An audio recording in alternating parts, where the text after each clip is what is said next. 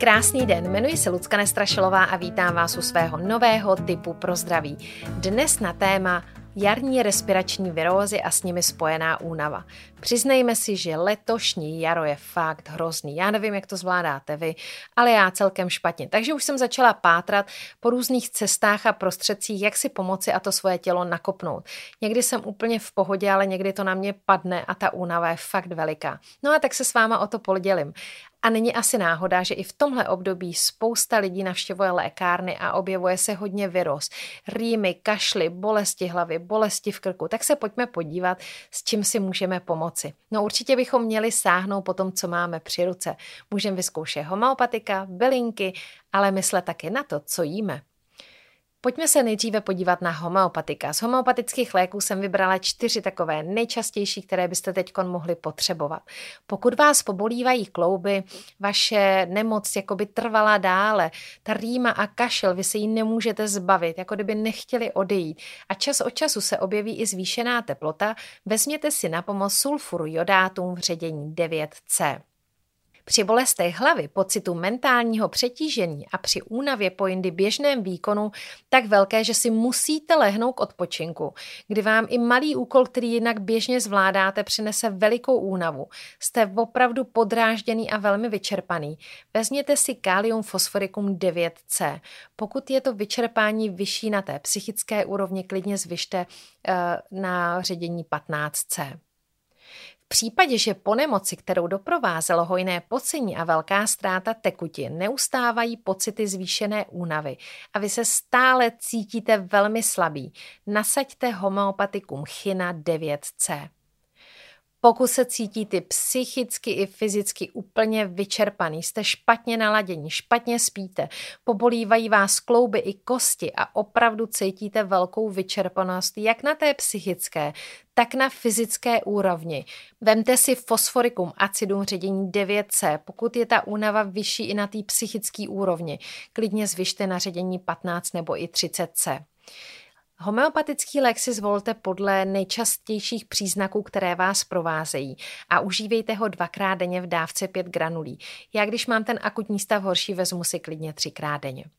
Pak bych vám ráda doporučila při mm, výš zvýšené únavě, vyčerpání, když nemůžete spát, bolí vás hlava a můžete dokonce pocitovat křeče ve svalech, šislerovou sůl číslo 7 magnézium fosforicum.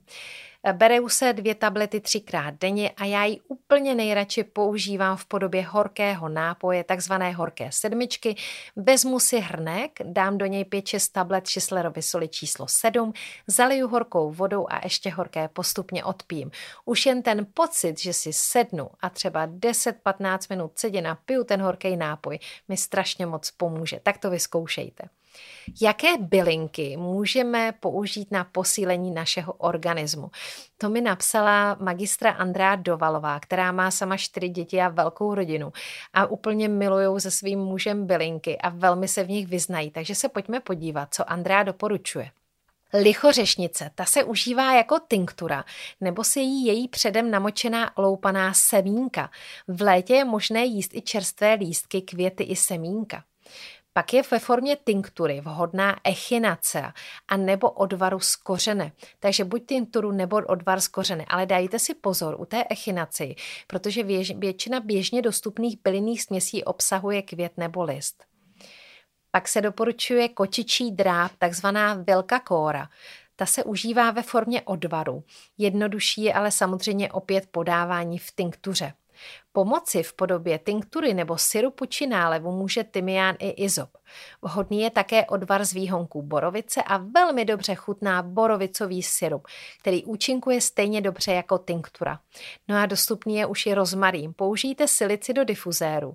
Rozproudí energii, prohřeje a dodávám sílu. Vyberte si prostě takovou bylinku, která vám je hlavně vůní blízká, kterou cítíte už jakoby dobře tím, když vám voní. Hlavně neužívejte bylinku, která pro vás není pocitově příjemná. No a co jíst? Ideálně to, co aktuálně normálně roste. Jarní plevel obsahuje totiž spoustu potřebných minerálů a vitamínů, zejména vitamíny C a A.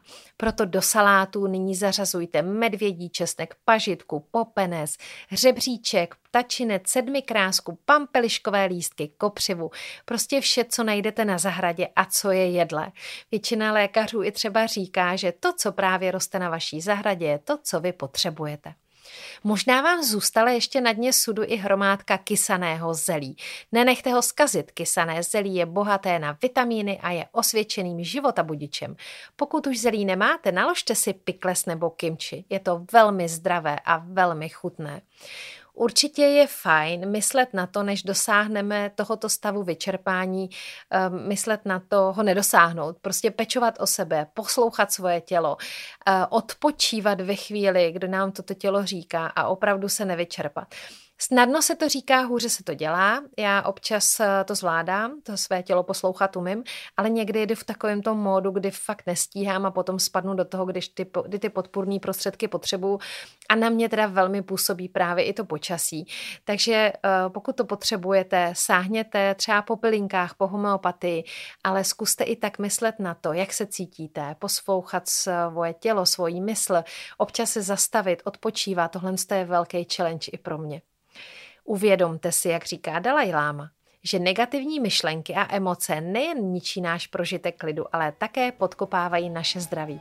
Tím bych se pro dnešek rozloučila. Přeju vám pevný nervy a pojďme si popřát hodně sluníčka a konečně stabilní, vonavý, krásný, barevný jaro.